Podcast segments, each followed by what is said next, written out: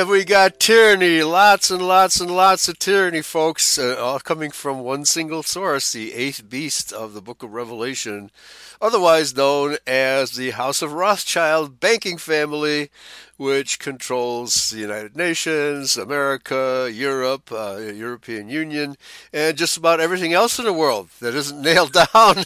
they, they want to c- control and have power over us.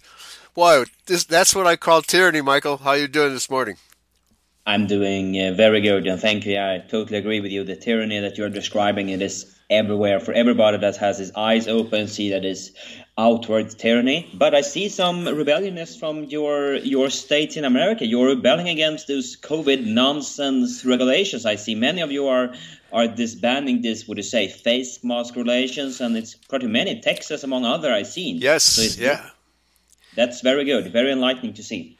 Yeah, and uh, several states, uh, you know, like South Dakota, have never had a ban, uh, you know, a face mask decree uh, around the country. Well, Florida uh, uh, repealed it, and around the country.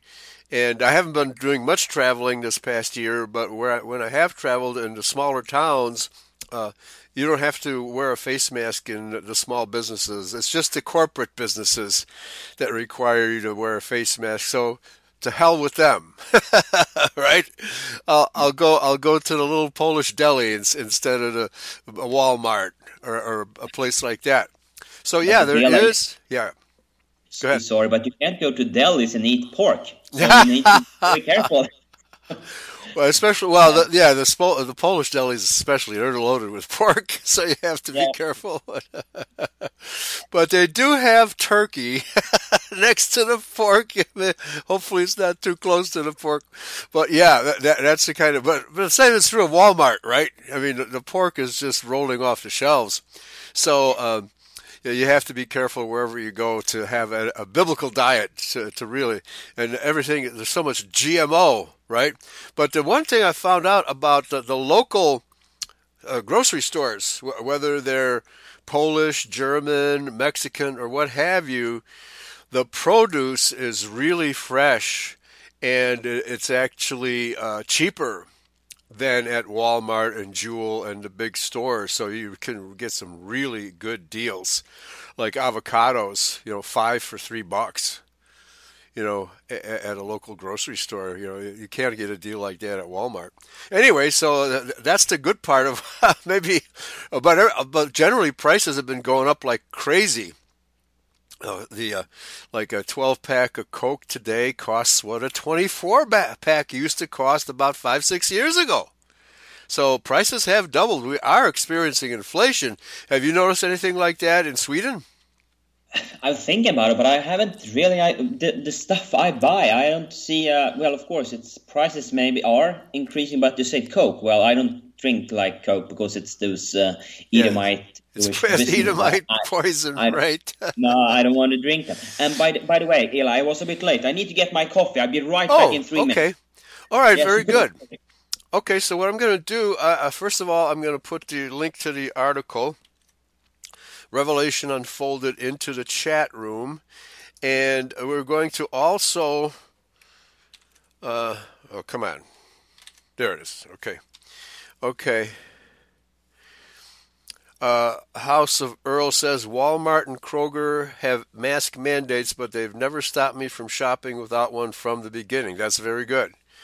Okay, uh, probably uh, the the local. The, the fact is, there is no law that says you must wear a mask, and you know the, the the primary problem I've had is other customers saying, "Oh no, that guy's wearing he's not wearing a mask. Oh, he's endangering my life." That is, uh, people just freak out.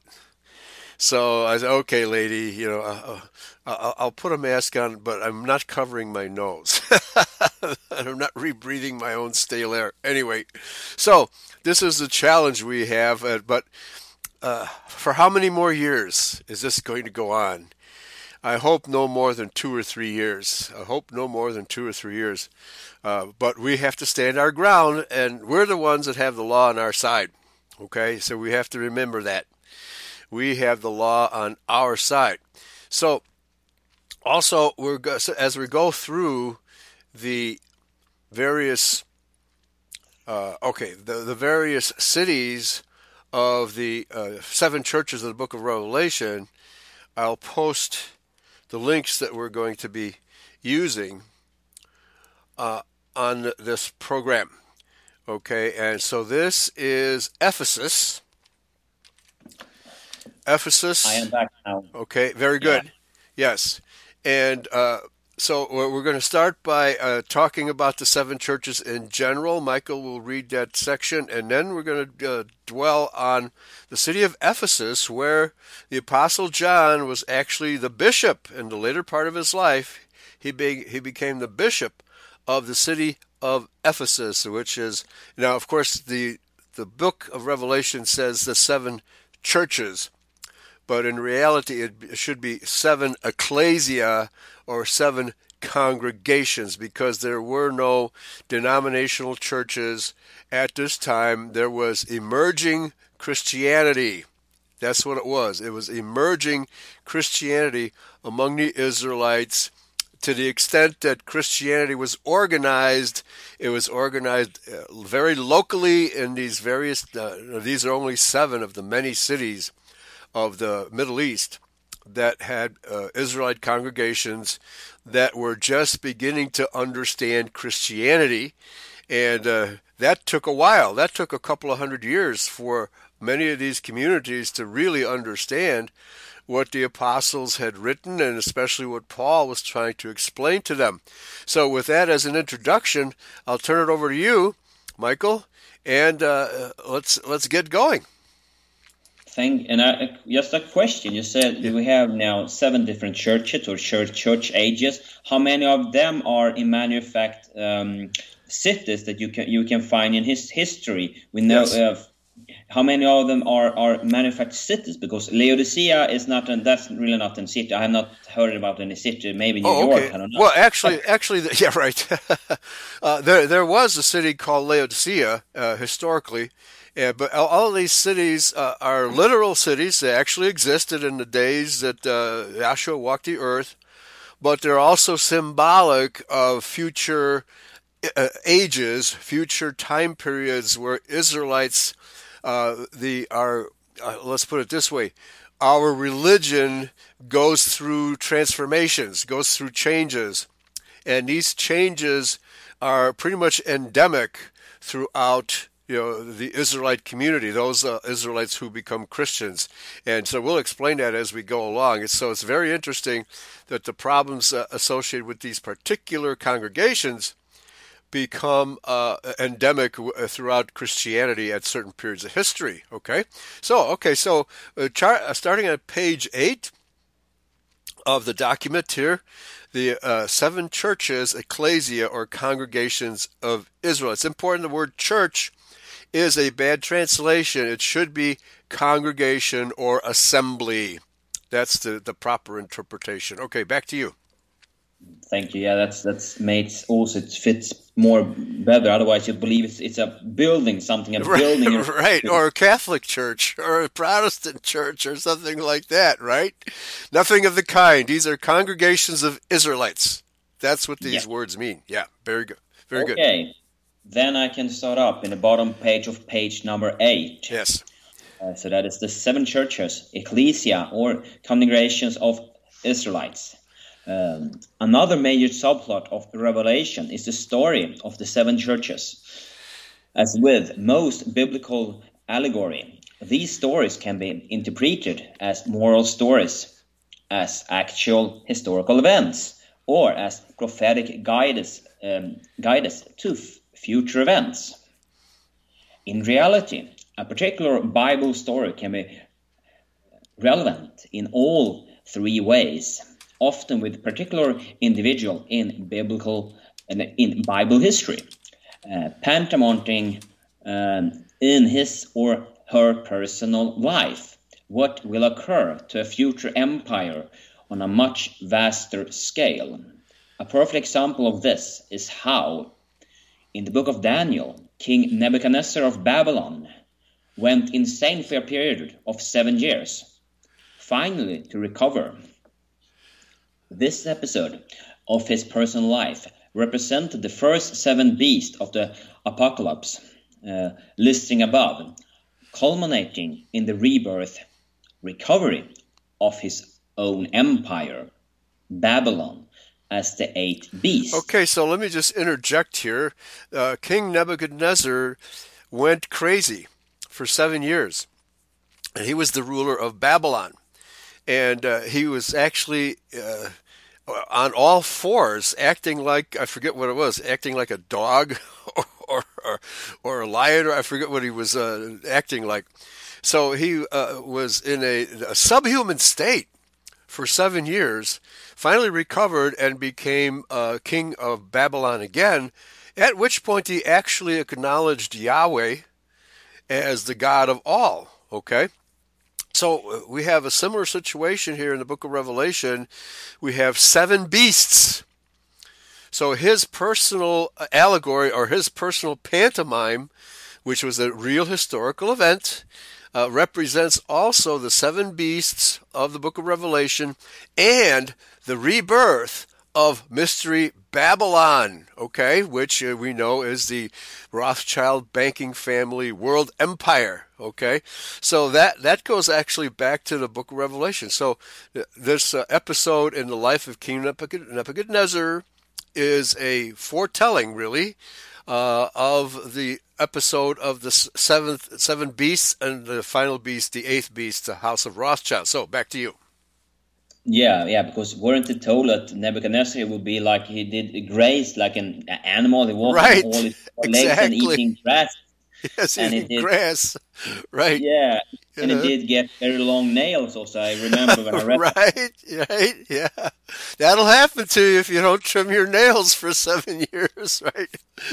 So, Okay, yeah. So you wonder what what what his uh, assistants were doing while he was going through this stage, while somebody else had to rule the kingdom, right? Whoever the second in command was had to make the decisions. All right, back to you.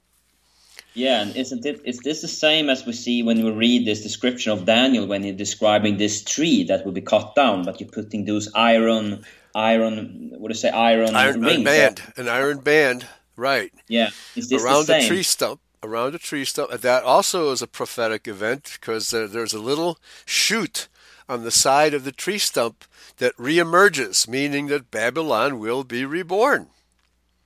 And here Yeah. we are.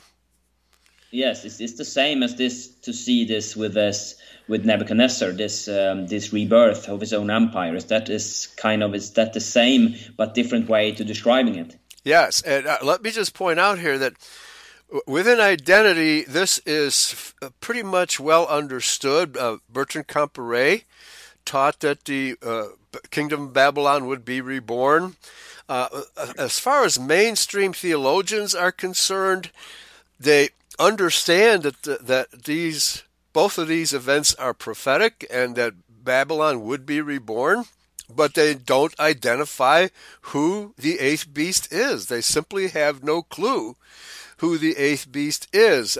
Comparet was close, but he called it the United Nations and or communism, which is of course controlled by the Jews and the Rothschilds. There's no doubt about that. But we'll get into the exact interpretation as we go along here, okay? Okay, let's continue then. So, Daniel told him, Nebuchadnezzar, that his empire will be defeated, but would afterward be reborn. John tells us that one of the first five beasts will be reborn as the eighth beast. He also tells us that, quote, Babylon is fallen, is fallen, end quote. It is fallen twice. In order to fall twice, it has to have died and been reborn. And indeed, the inspiration of and the spiritual power behind the House of Rothschild's one world government is the Babylonian Talmud, the very same quote traditions of the elders end, end quote, which Jesus Christ um, thro- uh, thoroughly uh, uh, through thoroughly condemns in all four Gospels. Um, don't forget that the Babylonian priesthood in Yahshua's days also were the very moneylenders that he drove out of the temple. Those moneylenders today rule the world. Oh, yes, indeed. right? Yeah, and, and, the interesting thing about this is that so few people understand that the moneylenders rule the world. They actually believe that presidents, that presidents and kings and nations rule themselves. No, they don't. They're ruled by the moneylenders. Uh, if they try to rule by themselves, I guess oh. to get a, a, bullet in their head or something like that. Right, a bullet in the head, or their uh, their wife has a, a, car accident or a plane crash. Right, right. They they get the message really quick.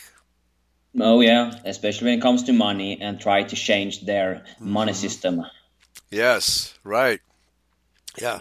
Uh, okay. Uh, every single president that's ever been assassinated, every American president that's been assassinated, was assassinated shortly after making a statement about how the bankers are too powerful.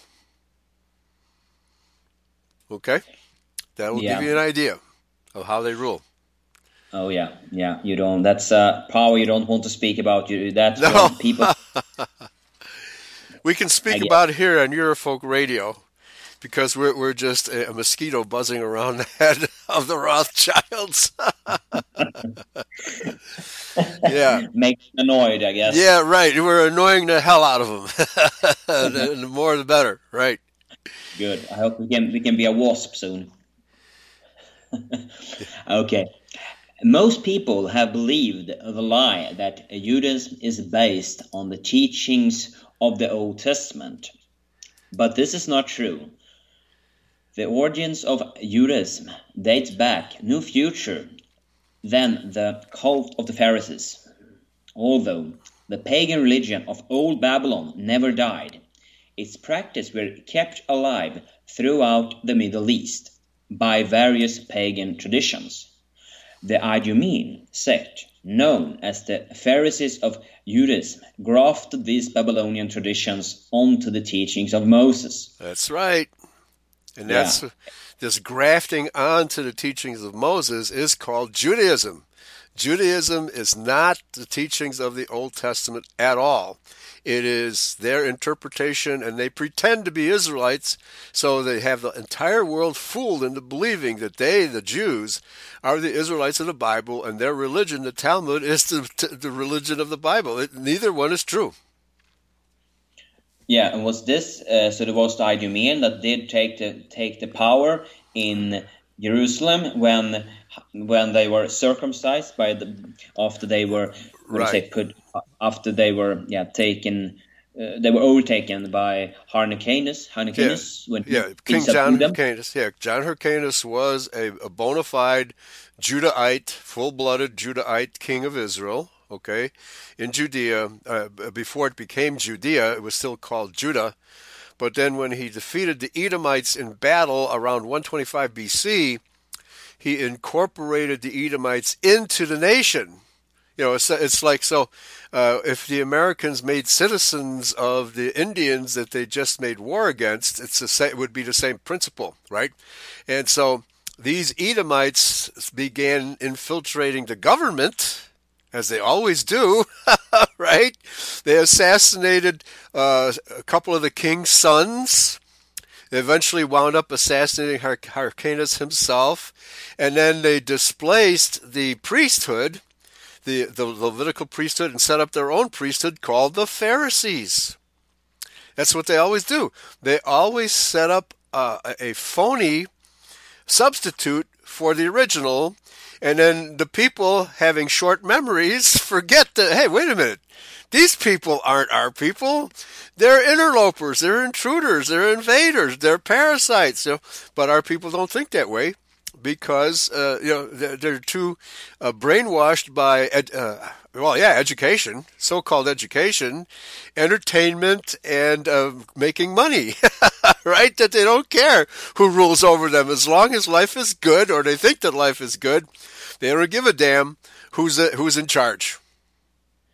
Yeah, and when they wake up and realize, oh, something is wrong, then they've gone too far. Yeah. Then they have engraved themselves too deep to be, yeah, to yeah, right. to shake them out. The cancer has spread to every part of their body.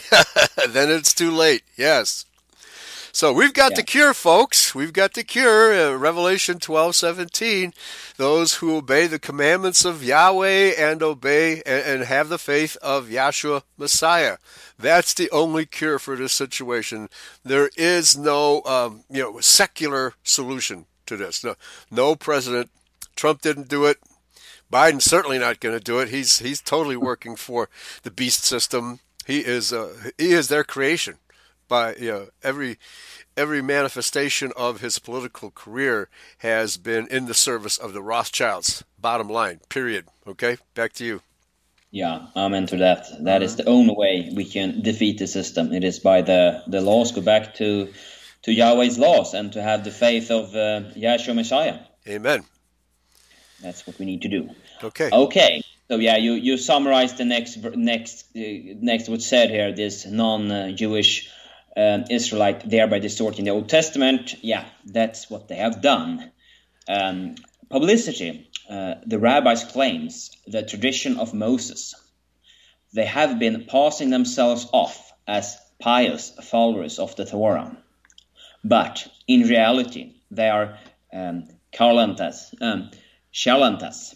Charlatans, yes. Charlatans, yeah, yeah charlatans, yeah, yeah, charlatans, yeah of the most uh, perverse kind. Yeah, that's what you see. When I looked, I sometimes, I think I looked sometimes at the Jewish uh, rabbi and then say, oh, the Torah, and then they have those scrolls and then yeah, go back right. and forth in them.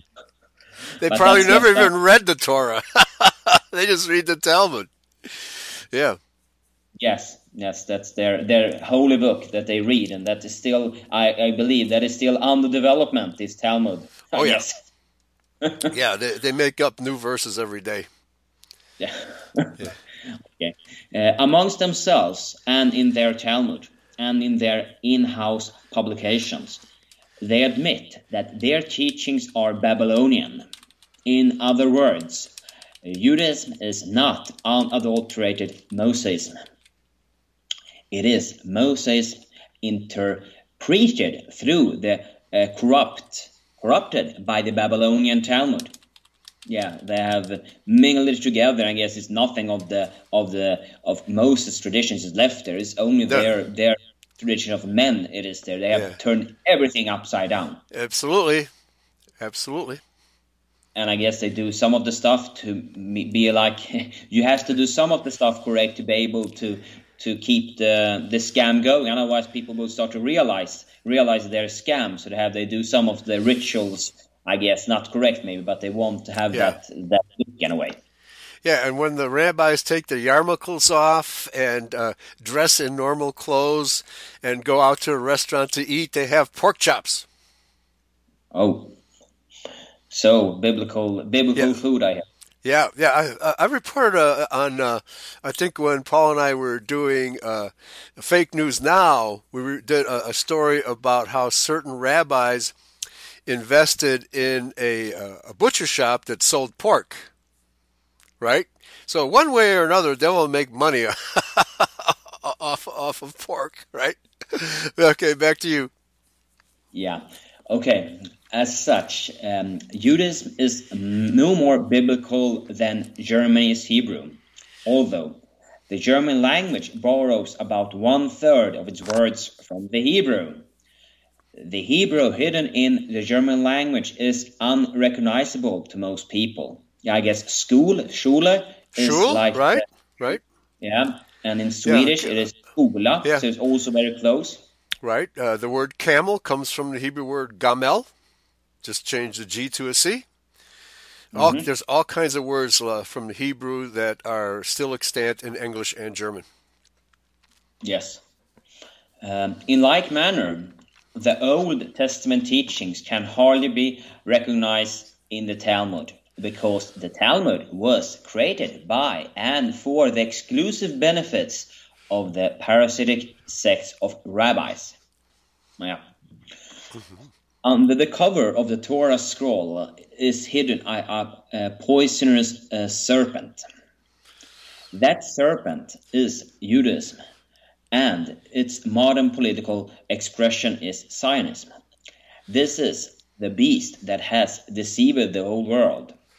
In describing the rabbis who promote the religion of the Pharisees, Yeshua says this quote, Woe unto you, scribes and Pharisees, hypocrites, um, for ye are like unto uh, withered um, sepulchres. Uh, whited, with, whited sepulchres, which means uh, like you're like a bleached blonde. so you look pretty on the outside, but back to you. Yeah, yeah, in the inside, uh, which indeed appear beautiful outwardly. Yes, exactly as you said, but are within full of dead man's bones and of all uncleanness. That's Judaism. That's Jesus Christ's opinion of Judaism. Yet the average Christian has no idea what he's talking about here. Yeah, they whitewash themselves. Yeah, right. To look good. Well, now Judea, I mean Judeo Christianity is now just as bad. It's it's full of dead men's bones, lies, deceptions, and uh, fairy tales. If you want to hear fairy tales, go to a Judeo Christian church. Oh yeah, yeah. They say things as everybody can be saved, and that Jesus Christ came, Yeshua came for everybody, and everybody can get salvation. Uh, no, that is for the lost sheep of the house of Israel and house of Judah. Yes, that's who he came for. And that was a quote from Matthew twenty-three, twenty-seven.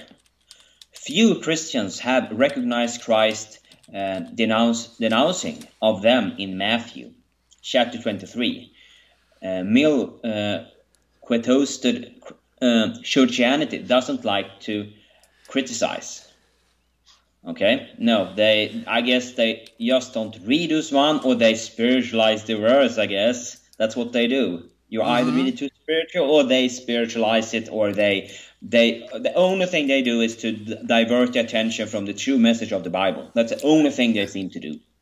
Yeah, the literal truth they will spiritualize, and the, the moral tales they will deny. right? Milk toasts, milk toast Christianity. That's what we've got. But yeah, milk, milk toast, milk toast. Uh, uh, I don't know if you're familiar with the term, but it's a really bland uh, you know, breakfast cake, I guess a cake or cookie. It's really bland and uh, it has no flavor, but nevertheless it fills you up. Just kind of like toast without butter. All right, Back to you. Uh, milk toast. That was the word I couldn't pronounce. Okay, yeah. Good good you help me here with my pronunciations. My yeah. Swedish pronunciations yeah, can right. You must have milk toast in Sweden too, right? I mean, some really bland, uh, flavorless cookie or something, right? Yeah, yeah, it is. There is those those only white white bread. I guess it doesn't taste so much. They yeah, it has no uh, flavor, right? Have no flavor, yeah. Yeah, sure. Unless, you can sometimes taste the chemicals that are in there, though. Right? Wonder bread and butternut bread. Uh, I don't even know if they still make that stuff. It's been so long since I've eaten any of that stuff. Yeah, back to you. Uh, yeah. Okay, let's continue.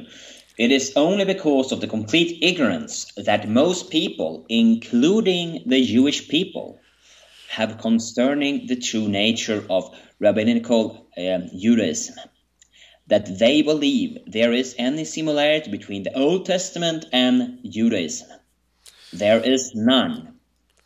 The only uh, the Talmud and other rabbinical writings, such as the Masoretic edition of the Old Testament, were written to establish the authority of the rabbis over the authority of Jesus Christ. That's why they were written, yes, for that purpose. Yeah, and they're they other yeah, and I guess also they say doesn't they also say the rabbis that they are they are consulting God because uh, the, the rabbi is is, is uh, no, communicating with God no, before something happens. It's the other way around. God consults the rabbis. see. Oh, what's your opinion, Mister Rabbi? Am I doing the right thing here? What should I do? uh, that is insane. Yeah, it's insane, but that's Judaism. Yeah. okay, Babylonian pagans and Moses had been in conflict for um, 1,500 years. uh, just as Judaism has been in conflict with Christianity for 2,000 years. Unfortunately, Christendom has forgotten that this conflict ever existed. And it doesn't yes. even know that the conflict still exists. Yep. No, they've been written out. They have mm-hmm. been Judeo Christians. They have been completely unaware yeah. of it. Yep. Yeah, and, and they're actually worshiping the Antichrist whenever they support the Israeli state. They they still don't realize it. Yeah. Yeah. Yeah. I can assure you that the rabbis have not forgotten. Them. The enormous propaganda coup that Judaism has pulled off is that it has been able to practice Babylonian paganism while wearing the mask of Moses. One of the lessons taught by the trials and tribulations of the seven churches is how their interpretation of Scripture has been tainted by the leaven of the Pharisees, and that is from Luke 12:1, and other false teaching that Christ warned us about.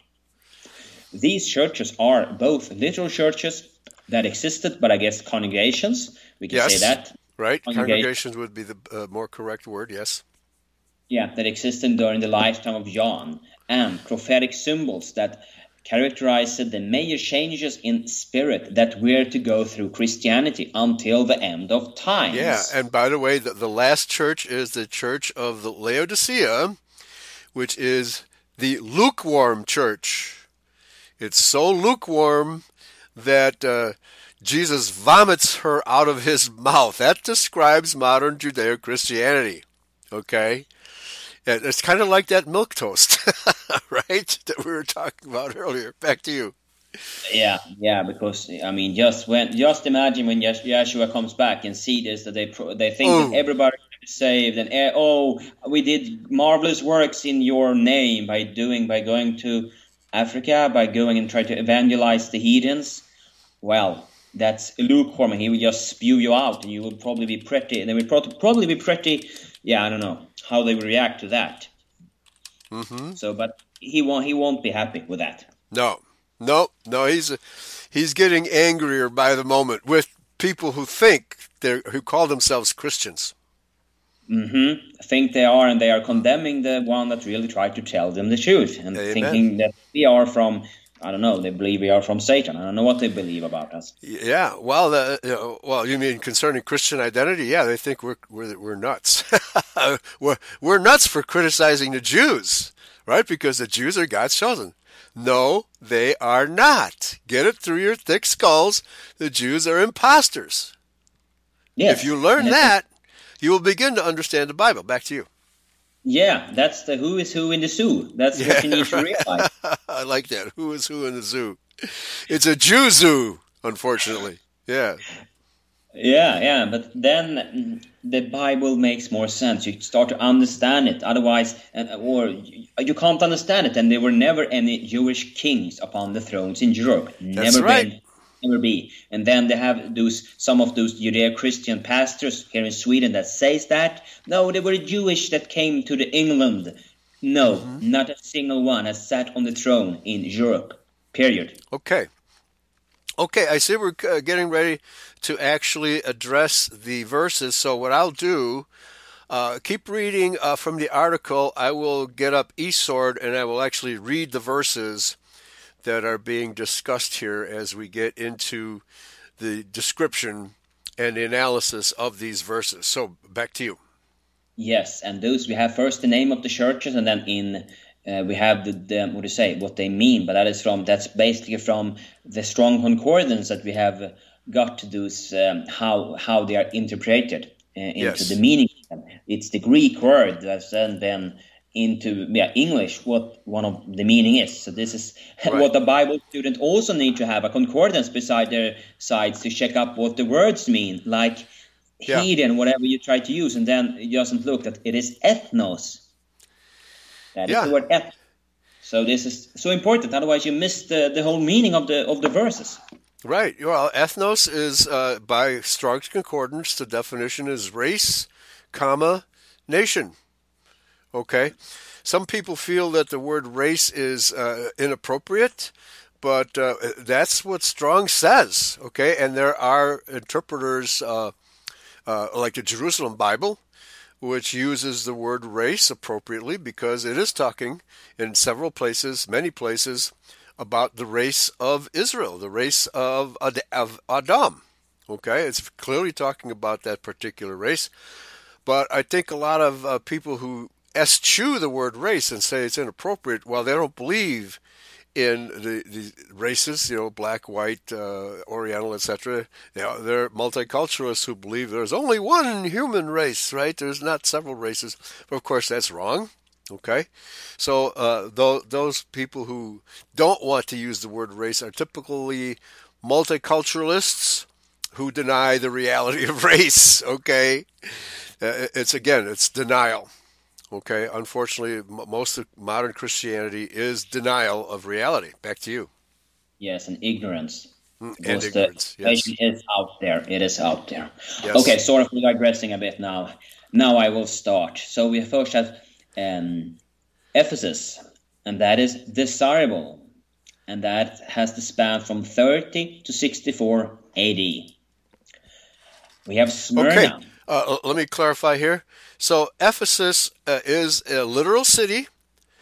In uh, most of these are on the within what today is known as Turkey or the Levant, and the uh, the dates given here are approximate, although sometimes they're very exact, as to when this uh, prophetic or uh, interpretive, the the metaphorical era lasted. Okay, obviously the city of Ephesus still exists, but the the, the dates given are uh, prophetic.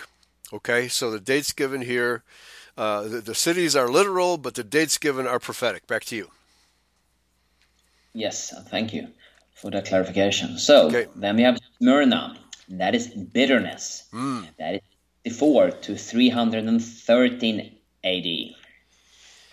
We have Pergamos, elevation, uh, 313 to 529 AD. Um, Thyatira, acceptable offering, that is for 529 to 1529 AD. We have Sardis, that is remnant, from 1529 until 1789 Number six is then Philadelphia, Brotherly Love. That is 1789 until 1914. And then finally, number seven, Laodicea. That is laymen's churches. That is 1914 until Judgment Day. Okay, I had a lot of difficulty interpreting the word Laodicea. Uh, but generally, I've come to the conclusion that what it means is that every Christian pretty much has his or her own interpretation of the Bible, uh, does not really understand the Bible, and therefore have a have a kind of a vague notion of what Christianity is, and that that's their practice. It's a very vague practice. Uh, they, many of them eschew the law. You know, they're antinomians. Many of them uh, declare that the Old Testament is not relevant because of that evil God Yahweh that uh, instructed the Israelites to destroy the Canaanites. Right? No loving God would do that. Would Jesus do that? Yes, he would, because he says, "I and the Father are one." But I digress. Let's get into it. Yeah, and I did look also in the um, in the in the strong concordance at the words, and then also they have a different, uh, I guess, a different pronunciation of the in the, the scriptures when they said that it is um, Laodicea. Okay. Yeah. Yeah. Okay. Yeah, that's, that's a Greek great. word, so you know, it's uh, it transposed into English, so uh, it probably is pronounced differently by the Greeks. Yeah. Yeah, yeah. So I, I, I like how you also described it. That is the how some what do you say? How everybody interprets the Bible to mean for them. That's it's right. Their interpretations how it means for them, like only reading New Testament and only reading yeah. that and believing that the law is done away with and blah blah blah blah blah. Yeah, yeah. Well, like the Church of Personal Prosperity. What can God do for me? right? It's a, well, how can I serve Yahweh? No, it's what can God do for me? I need a few thousand, God. Uh, please deliver. right? And that's basically what Joel Osteen teaches and all these prosperity gospel preachers. You know, you, you pray to Joel Osteen and God will give you money. Or, or no, you buy Joel Osteen's books and God will make you prosperous. That's basically the message. Right? No, it uh, has nothing to do with it. It's about we Israelites, the quote unquote church, the ecclesia, living together as one prosperous unit. That's how that's true prosperity. That's how prosperity was created in the Old Testament. That's how prosperity was created in the early days of Christianity, and that's how we're supposed to do it. We're not supposed to invest in Jew corporations to become personally rich. But that's what our people do. It's craziness, but that's reality today. Back to you. Yeah, it's only on the in, in that uh, only for the person itself, the in, individual. That is what it's all about today. That's right. Not Personal. Not right. The gospel of personal salvation. I mean myself. There's, the national message has to, become totally lost in modern Judeo Christianity. All right. Yeah, I really understand why Yeshua says that, Will I find faith when I come back to earth? Very little right? Very little, unfortunately, yeah. For people today. They run off to take this vaccine. They run off to, and they and they just they run immediately when the bells ring and the, the sex and rock and roll, and they run after it. Yep. They run after the, the use all the time. My goodness. Yeah. Okay, I digress. Sorry. Let's continue. Yeah. Okay. Um, now we have the apocalypse, the uh, apocalypse of history in outline. So now we have, uh, so at this point, it is recommended that the reader should open the Bible to the Apocalypse Revelation and read both this document and the Bible side by side. So I guess you will read the verses then. Yes, from, right. Uh, so then I and then I should read the commentation, yeah. the commentation yeah. on them. Well, okay, uh, the descriptions. Uh, some of it's analysis, but mainly description. So read the description of verses 1 and 3, and then I will read them. Okay. Um, so this is chapter 1, the magnificent uh, uh, sevenths.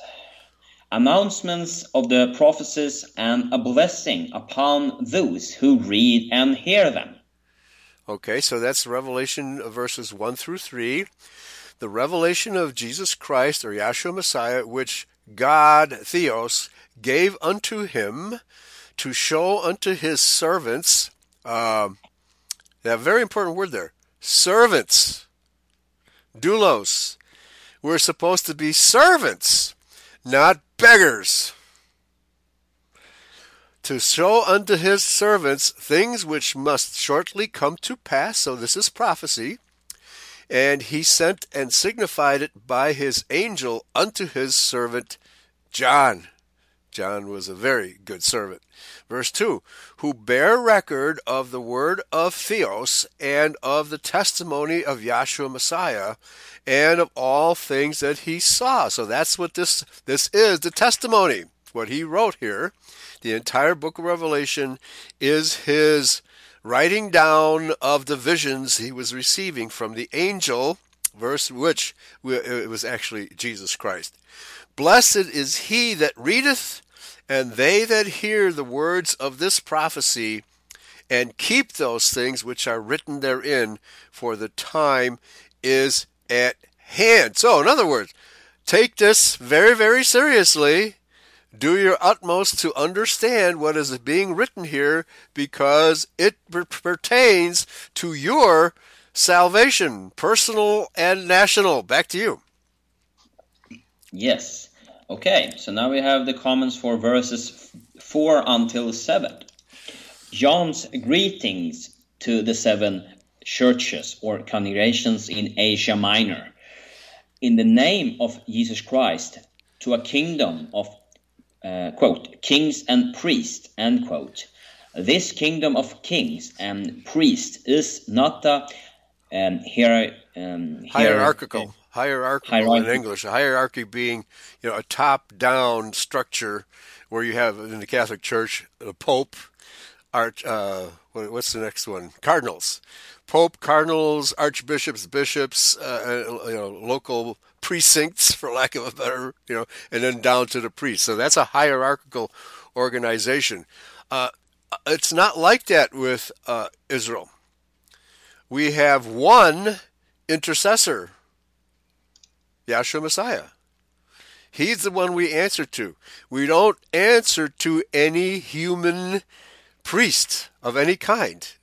They have nothing to tell us. They they can't do anything for us uh, unless, if they're doing their jobs correctly, they help us to understand Scripture, which you're not going to find in a Catholic church. Okay, back to you. Yeah, thank you. And I guess also this is also very typical of the system we live under today. It's very centralized system, also very higher, higher. Yeah, sorry, I cannot pronounce it now. Apparently, hierarchical, that, right? hierarchical. yeah. So all the systems are in the world like this. It's That's always right. one on the top that should say to everybody, else, "Do this, do this, do this." Yeah, wear your face mask, get your shot. Yeah, that that's what they try to. That's how. Yeah, exactly. That's what they try to tell you and tell you whatever more garbage they put out. But that's very un un Israelite rulership. I guess that is more a Jewish uh, invention. Yeah, there you go.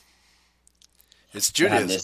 Yep. Yeah, top down, top, top down structure. They think they can have everything in line with their satanic worldview.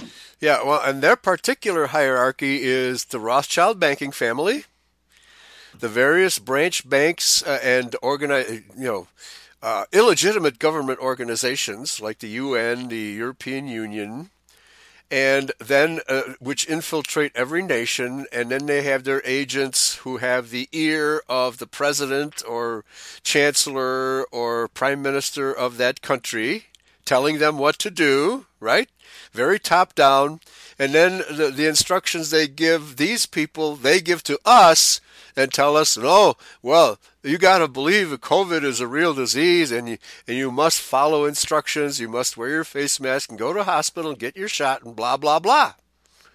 Okay?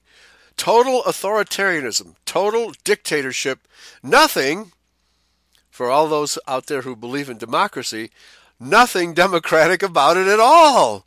It has the illusion of democracy because we have elections but the Rothschilds choose the candidates of both parties, right?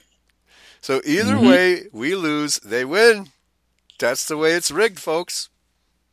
Okay. Yes, there is a Swedish word for for that that is that's said, where they call it uh, demokratur. That is like the illusions of a democracy, but it's a dictatorship. It is an, an uh, covered up dictatorship. Yeah, the illusion of the, the, the world is uh, under the delusion of democracy. Yes, absolutely. That's where we're at. Okay, yes. uh, I, I, I, forgot where you left off. In the, I will. In, in the sentence. uh, I continue. Yeah, it is God's people enforcing His law with His blessings it is the coming fulfillment of Jeremiah 31, 31 until 35. Okay, so let me go to Revelation and uh, Jeremiah 31. These verses uh, are very, very critical because they're I very, very specific. Yeah, if you want to go there, uh, but let me read uh, the, the verses 4 through 7 in Revelation chapter 1. John, to the seven ecclesia that's the word there in the Greek, ecclesia, calling out, the called out ones. Was anybody called other than Israel? No. No. Never. To the, to the seven groups of now, now here the definition they include a Jewish synagogue. no, I'm sorry, folks. No, there were no Jews. There were only Israelites. An Israelite synagogue, maybe or they say a Christian community of members on earth or saints in heaven or both. Assembly. Okay? So that is a meeting. It, doesn't Now it says church here at the very last, for which a lot of people think that it's going to be a brick and mortar or wooden uh, church with a steeple. No, it's it's a reference to the called out ones, the ecclesia of Israel, which are in Asia, and Asia at that point meant you know pretty much Turkey and points east. Grace be unto you and peace from him which is and which was and which is to come. Okay, well, Yahshua did walk the earth. He is sitting at the right hand of the Father, and he is going to come again. So that's who he's referring to. Uh, Yahshua is dictating these words to John as references to himself. And from the seven spirits which are before his throne. For whatever reason, Yahweh has decided to divide reality into seven spheres or seven planes, whatever you want to call them. That's why we have all of these sevens in the book of Revelation and elsewhere. So he has decided to uh, use the number seven to divide up the reality that we live in. Verse 5 And from Jesus Christ, who is the faithful witness and first begotten of the dead, he is the first one to rise from the dead, and the Prince of kings of the earth, unto him that loved us and washed us from our sins in his own blood. That's past tense. Okay? Because the the sacrifice at Calvary only cleansed us of our past sins it did not cleanse us of any future sins we might commit. We are still liable. We still have to pay the price for those or repent of them that, that we might not have to pay the price for those. Okay? Paul says, we no longer have the sacrifices to fall back on for our sins. Now we are held personally accountable for our personal sins. Verse 6 And hath made us kings and priests. Now, Michael, who in the Old Testament was referred to as a kingdom of priests? Was our people. Israel. Israel. Yes, Israel and also House of Judah. Okay. So both of them.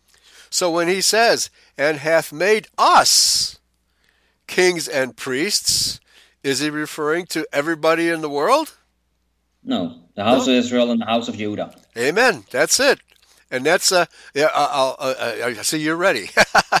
Behold, he cometh with clouds, and every eye shall see him. Now, clouds here can be taken both literally and figuratively. That is, you know, when uh, you see uh, uh, thousands and millions of people gathered together in one place, it looks like a cloud from far away. But say he's talking, he cometh with clouds of witnesses and every eye shall see him, and they also which pierced him. Which means the Jews are going to see him too, and all kindreds of the earth shall wail. The vast majority of people on the earth are going to be wailing and screaming and crying, Oh no! All this business, all these prophecies about judgment are real. we didn't believe it, but here it is. So and all the kindreds of the earth shall wail. To beat the breast in grief is what kopto means. Because of him, oh no, he's coming. Wow, I didn't want to believe it, but here it is. Even so, amen. I am Alpha and Omega, the beginning and the ending, and uh, the, the Gospel of John starts out by saying the world was created through the uh, intermediacy of Jesus the Christ, Yahshua the Messiah. He's the one who created this earth, this physical earth, as the, the only begotten Son of God. Saith, uh, let me repeat, Alpha, I am Alpha and Omega, the beginning and the ending. I start things and I finish them. Saith Yahweh, which is and which was and which is to come, the Almighty. Over to you. Yeah, I'm into that. There you have it. There is it. Also, as you, if you think about how people are today, they are really testing His laws. Also, they test Yahweh's law always. They, for example, we say to them, "Don't eat pork." and then they yeah. eat it. Hey, nothing happens. Well, that's that's what I would say. That is testing him. Mm-hmm. I don't think that's so good to do this testing of him always and try to to see if something happens. Well, it's testing him. He doesn't like to be tested. Right. Oh yeah. Well, I mean, yeah. Uh, well, uh, like the big pharma, you know, they they claim that vaccines are safe and effective. Well, they have never done any follow up studies as to the safety and effectiveness of any vaccine. Never. So they are held unaccountable. But we have to account for every move we make because they have authority right now. They yeah. do. Uh, they they do. Unfortunately, they do, and we have to deal with it. Okay. Do you have uh, Jeremiah thirty one, or should, yes. should I, yeah? Go ahead. I have and then until 35 i guess i would yes. read right. i would read from the scriptures so it's a bit i think it's a good translation yes. so see the days are coming declares yahweh when i shall make a renewed covenant with the house of israel and with the house of judah not like the covenant i made with their fathers in the day when i strengthened their hand to bring them out of the land of mitsrayim and that is egypt mm-hmm. my covenant which they broke, through I was a husband to them, declares Yahweh.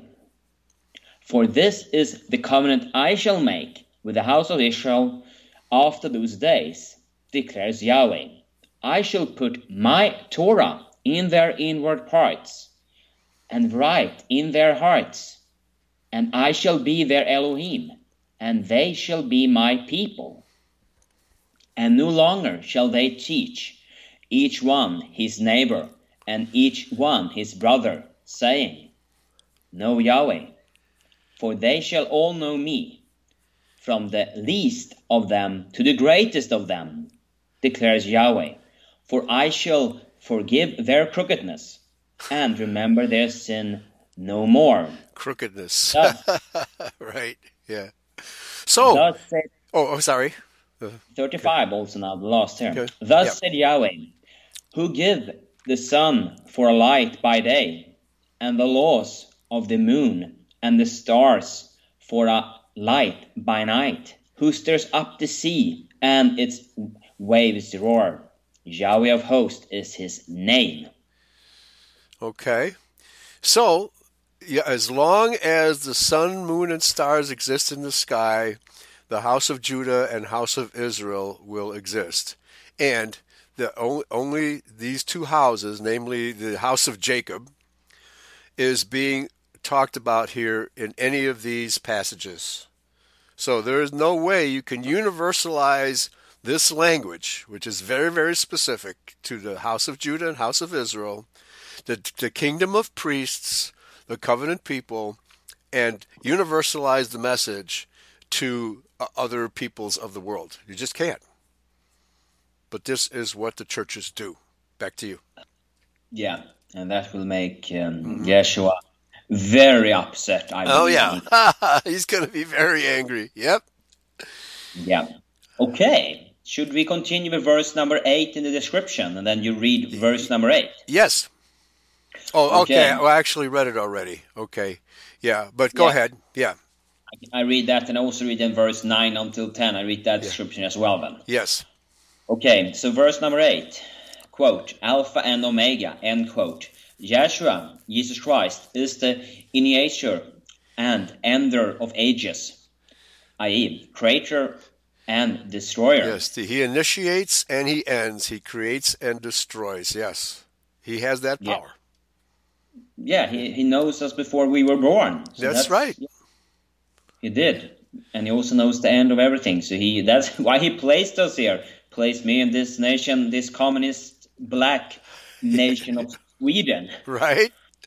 So yeah, most Swedes don't even know it's communist. Oh, no, they like it instead. Yeah, oh, right. they like to have. Yeah, they get. Have... They get bennies. They get free health care. By, yeah, but by you know who, right?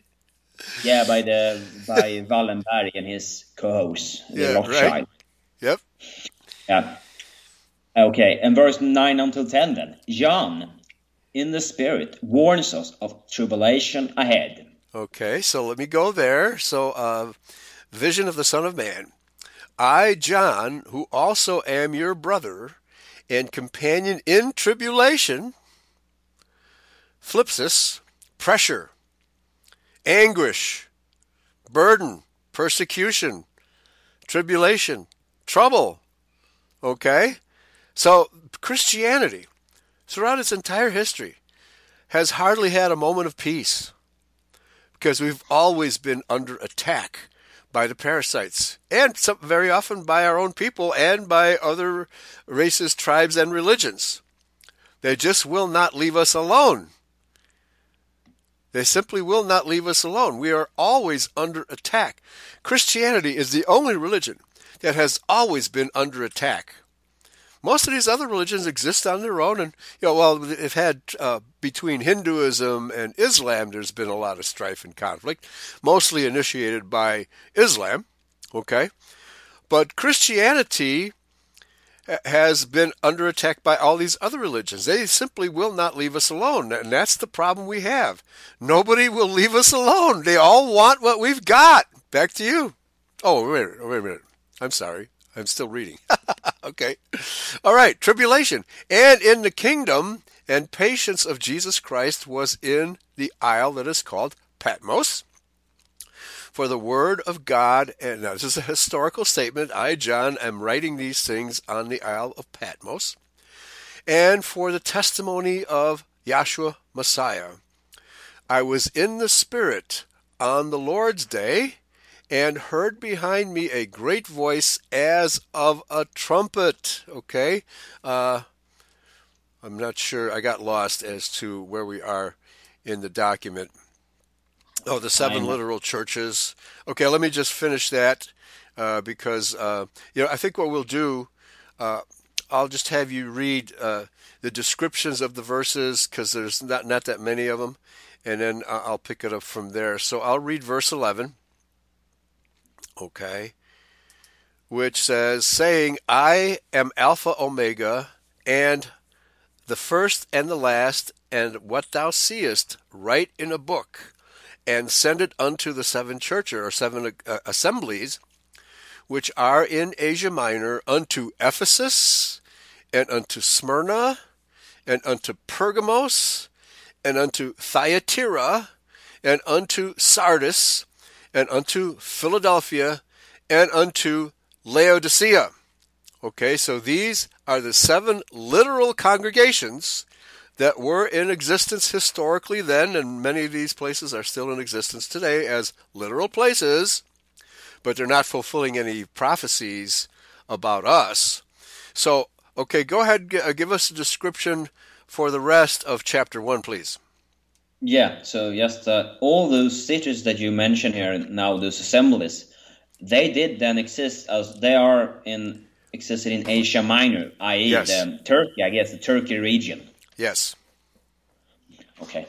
Good. Let's continue then. I will read the description of the Romanian verses then. Yes. So verse 12 until 15. Seven golden candlesticks, lampstands. These seven churches are now described as um, prophetic examples of eras to come. Verse 16 until 19. Seven stars, the angels who rules over these ages. Verse 20 seven stars and seven candlesticks, lampstands defined. The stars are the angels that rule over these churches, and the lampstands are the churches. Okay, so and there's again there's seven. The original um, menorah of Israel had seven positions. Okay, uh, but the Jewish menorah now has nine. The Jews simply can't leave stuff alone. They have to take what Yahweh creates and distort it for themselves. That's how Judaism works, folks. All right? So, verse 12 And I turned to see the voice that spake with me, and being turned, I saw seven gold, golden candlesticks. Seven. Why? Well, because there are seven churches or assemblies being addressed here.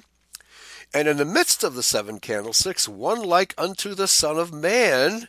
Son of Man is the expression used in the Old Testament for meaning son of Adam. And here the Greek word for man is anthropos.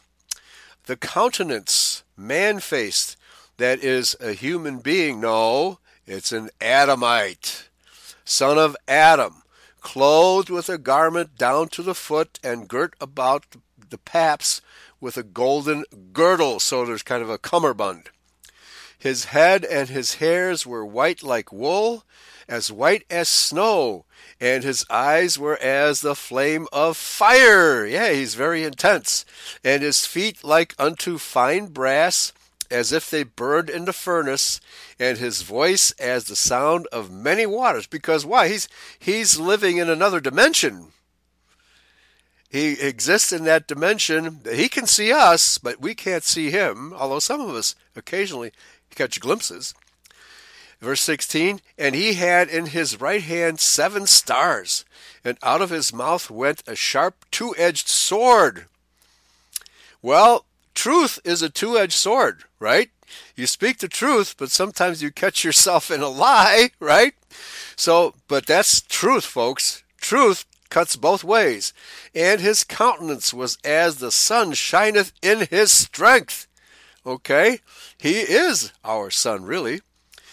Verse 17 And when I saw him, I fell at his feet as dead. And he laid his right hand upon me, saying unto me, Fear not, I am the first and the last. He's stressing that he is the beginning and the ending of ages. Verse 18 I am he that liveth and was dead, and behold, I am alive for evermore. Amen. And have had the keys of hell and of death. Okay? Uh, please uh, don't unlock that for us. Let, unlock it for the tares when the time comes. Verse 19 Write the things which thou hast seen, and the things which are, and the things which shall be hereafter.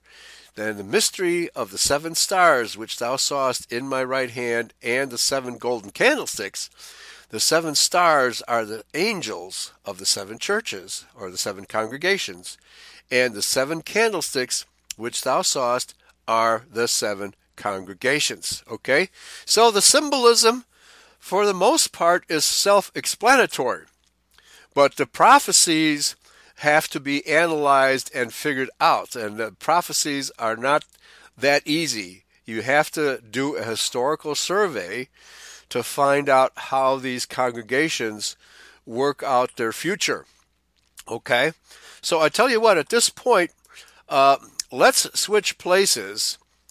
I will read the uh, the the document, and then I'll let you read the revelation, and you know I'll, I'll comment as we go along. So let me uh, go to the uh, the document here. These are the first four congregations, and I need to scroll down here. Why won't it scroll down? I've got to find the uh, cursor. Page 10. Yeah. Uh, okay. Here we go. First four churches, verses 1 through 7. The church of Ephesus, meaning desirable. That's what the word Ephesus means. The early congregation, 30 to 64 AD. This is a loosely organized church in which the leaders are true shepherds interested only in serving the flock. The Nicolaitanes are condemned as a hierarchical mutation of this congregation, which seeks to roll over the flock rather than serve it. Okay, we came across the word servant already. So we have two different views of what what people call a church, and one is uh, the the people uh, themselves, the congregation, and then there somebody comes along, a Nicolaitan, who assumes authority. Uh, we talked about Marcion. A couple yeah, of we did. He was he. That- right? He was a Nicolaitan. He was an impostor. He was assuming authority that he didn't had have, and he was expecting people to follow him. Okay, so Marcion is one uh, the, one of the first Nicolaitanes, uh, but the Catholic Church, the Roman Catholic Church, became the first Nicolaitan church, assuming authority it didn't have. Because why? Because it was there may have been Israelites among them, but they were not there to serve the people. They were there to to rule over Israel of their own authority and not by the word of Yahweh. Back to you. Okay. Oh, uh, I'm sorry. Uh, do you have the um, the you you have the what the uh, the scriptures? Yeah. If you yeah. want, I read from that one. So yeah, read. Go ahead. Yeah. So read the scriptures, verses one through seven, and then uh, I'll see if I need to comment any further as you read. Yeah, very good. This because okay. the time, the time, time. What to say? The time lapse when this uh, Marcion lived was during this this age. So this yes. is clearly one of those those warnings that that um, Yahshua is then doing toward this those persons. Those follow me, or I will curse you. Whatever they say, those people that want to be a kind of have authority, non authority, because that is not the way that we operate that is not how we should do. We should, uh, if we disagree on verses, we can sit down in our groups and discuss where we are wrong, but right. not say this is how you should think. And that is very typical also in Swedish church-going system. There is a very communistic um, view of uh, um, having this um, people doesn't think for themselves. They are told what to think and they doesn't want to change. They are Unfortunately, that's how the Swedish churches seem to be. That's my experience oh, with it. Oh yeah, that's how all modern churches are have become. They have mm, become yeah. just like that. Okay. okay. So, uh, all right. So the the era, and we've got about twenty minutes left. The era of the first church.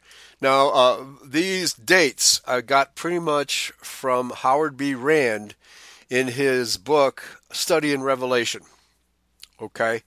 And so, what he does in his book, Study in Revelation, is he characterizes the uh, the congregations uh, according to these words.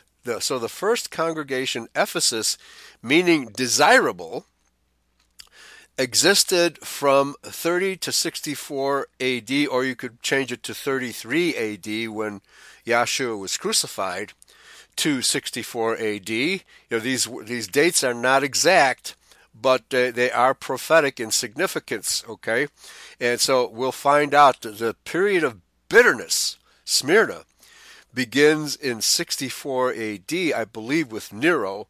Uh, that's when the persecutions of the Israelite congregations began. Okay, and so uh, so these terms have very specific meanings prophetically. Uh, over to you. Yes. Okay, let's start reading Revelation 2 1 until 7.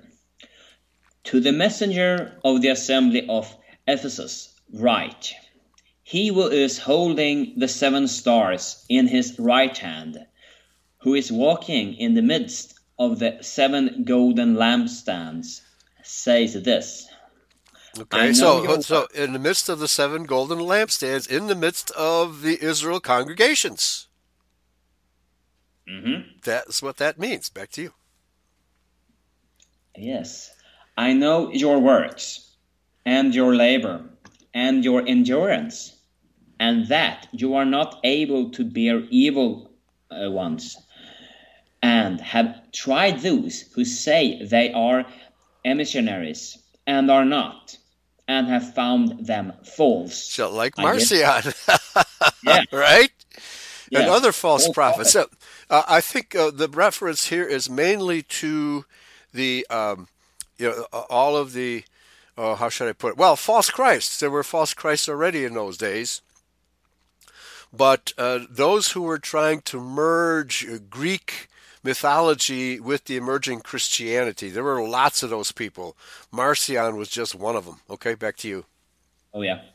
Um, and you have been bearing up and have endurance and have labored for my name's sake and have not become weary. Okay, so they were uh, uh, true Christians. They, they, were trying their best to serve Christ, and uh, they weren't uh, two faced about it. They were uh, they, they weren't putting on airs. They were just faithfully trying to serve and, and live out the gospel as they understood them. I mean, they were sincere. They were sincere people. That's what Yahshua is telling us. That's what John is telling us here. Back to you.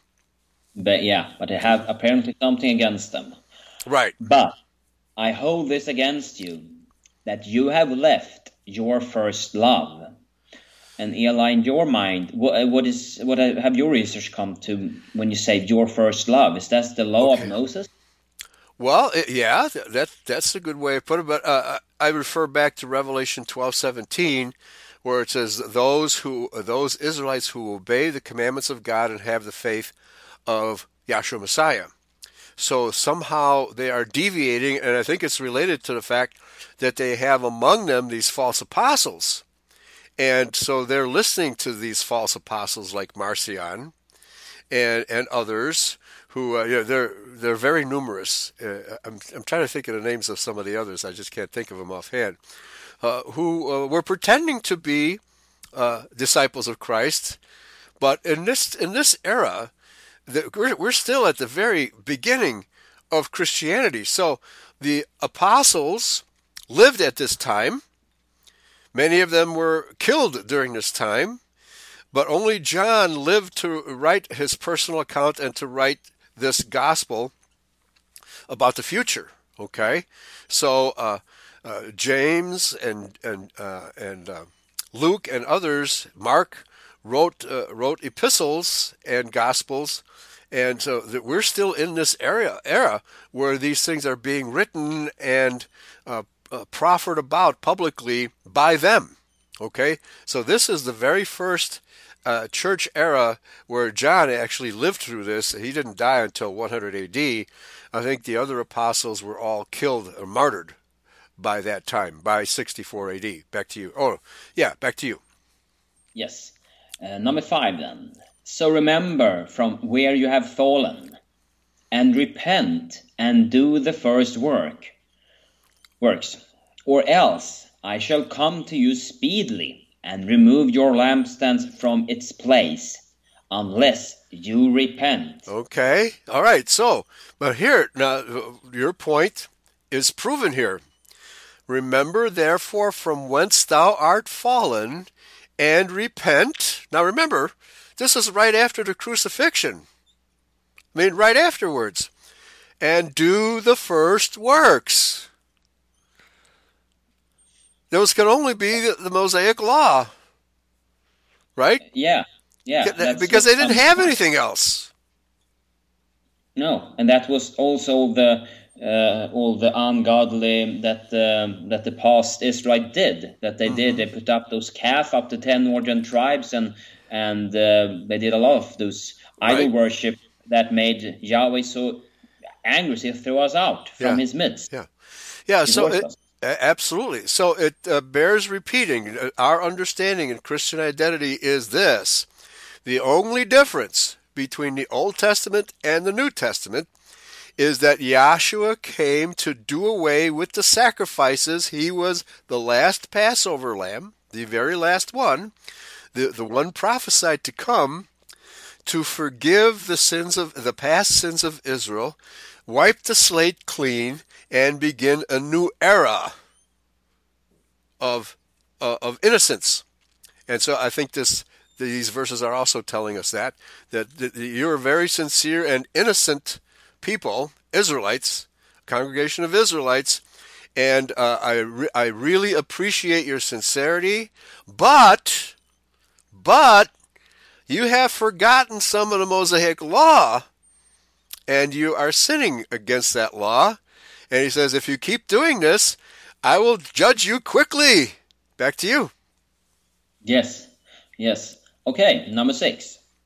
Yet this you have, that you hate the works of the Nicolaitans, which I also hate. Yeah, so this he gives them. Good, you hate the, those Nico, Nico Nicolaitanes, yeah, Nicolaitanes. It's a, uh, again, it's Greek. Greek words transfer.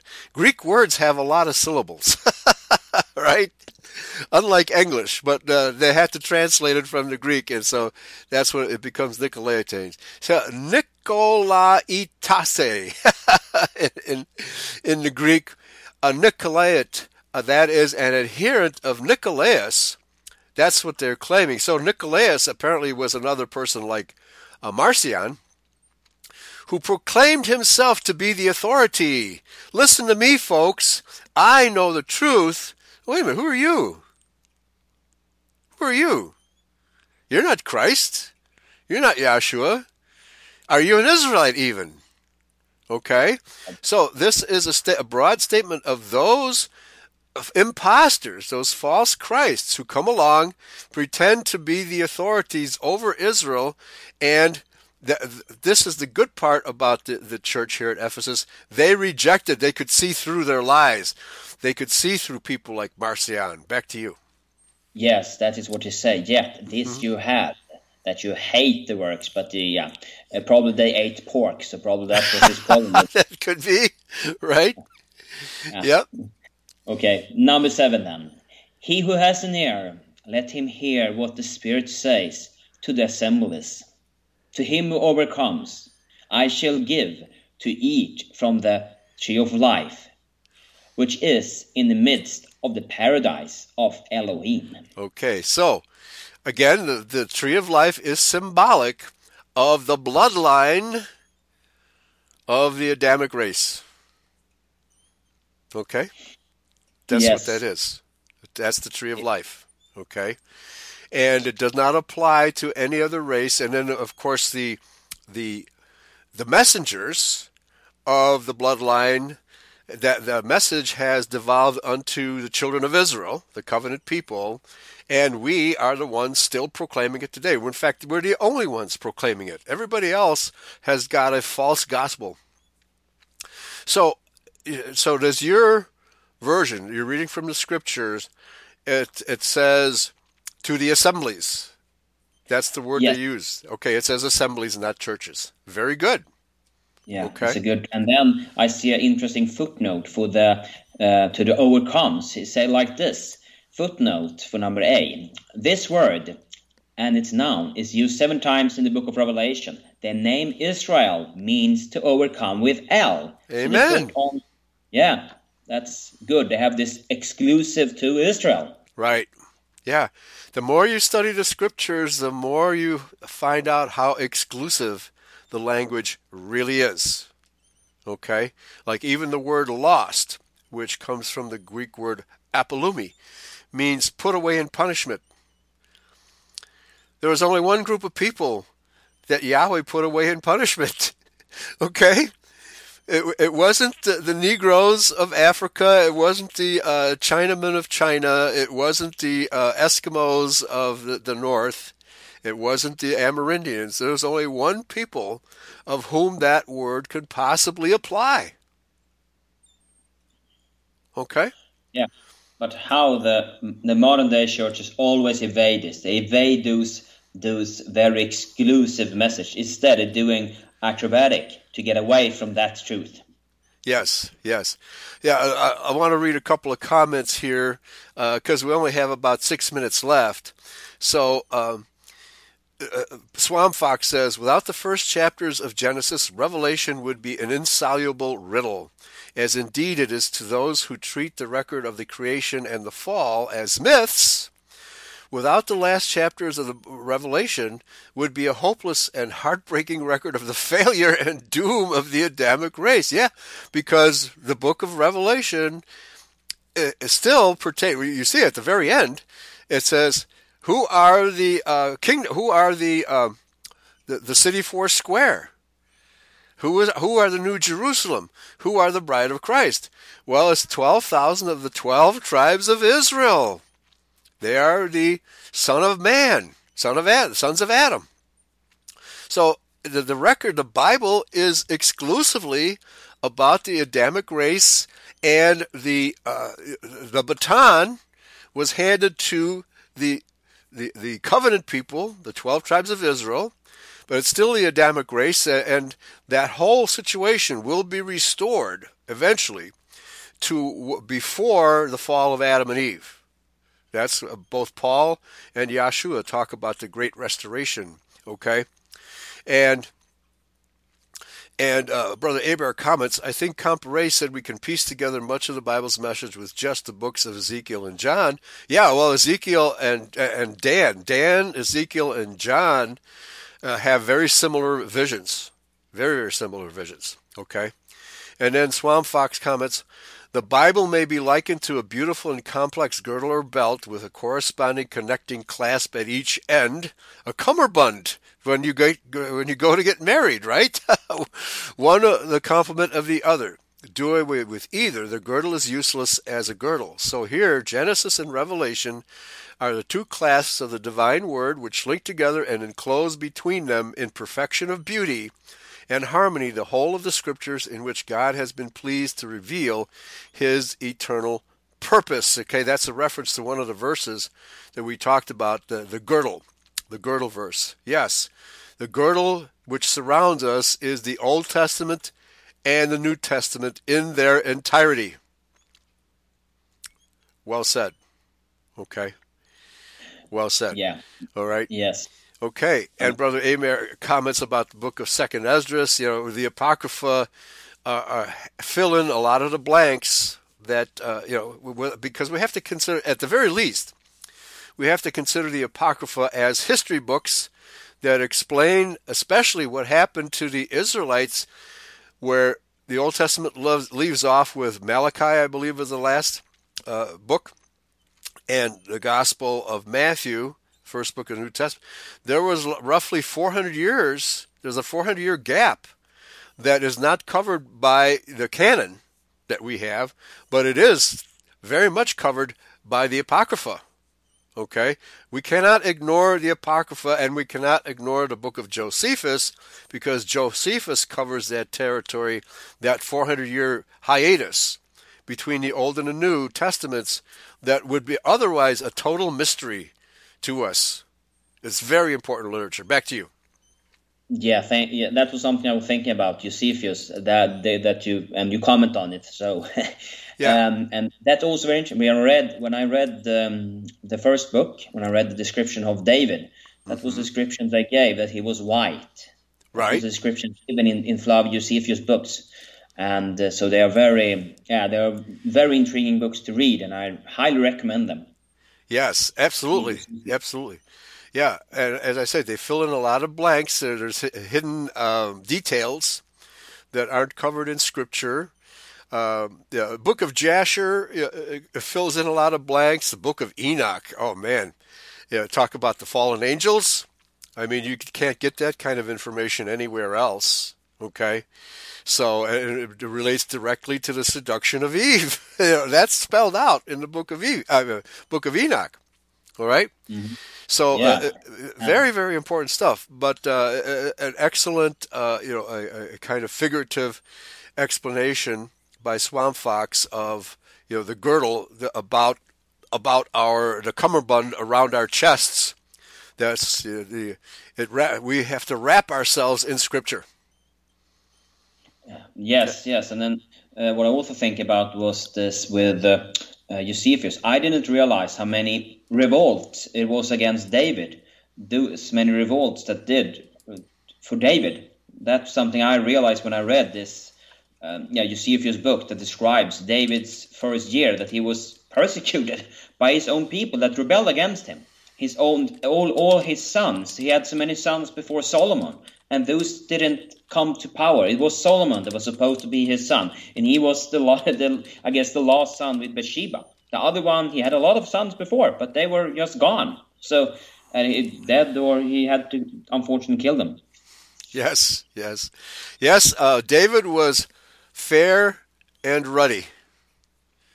Fair meaning white skinned, ruddy meaning rosy cheeked. All right, that's what that word means. That's what those words mean. Okay? But these words and these verses are utterly excluded from Christianity today by the false Nicolaitan churches. All right.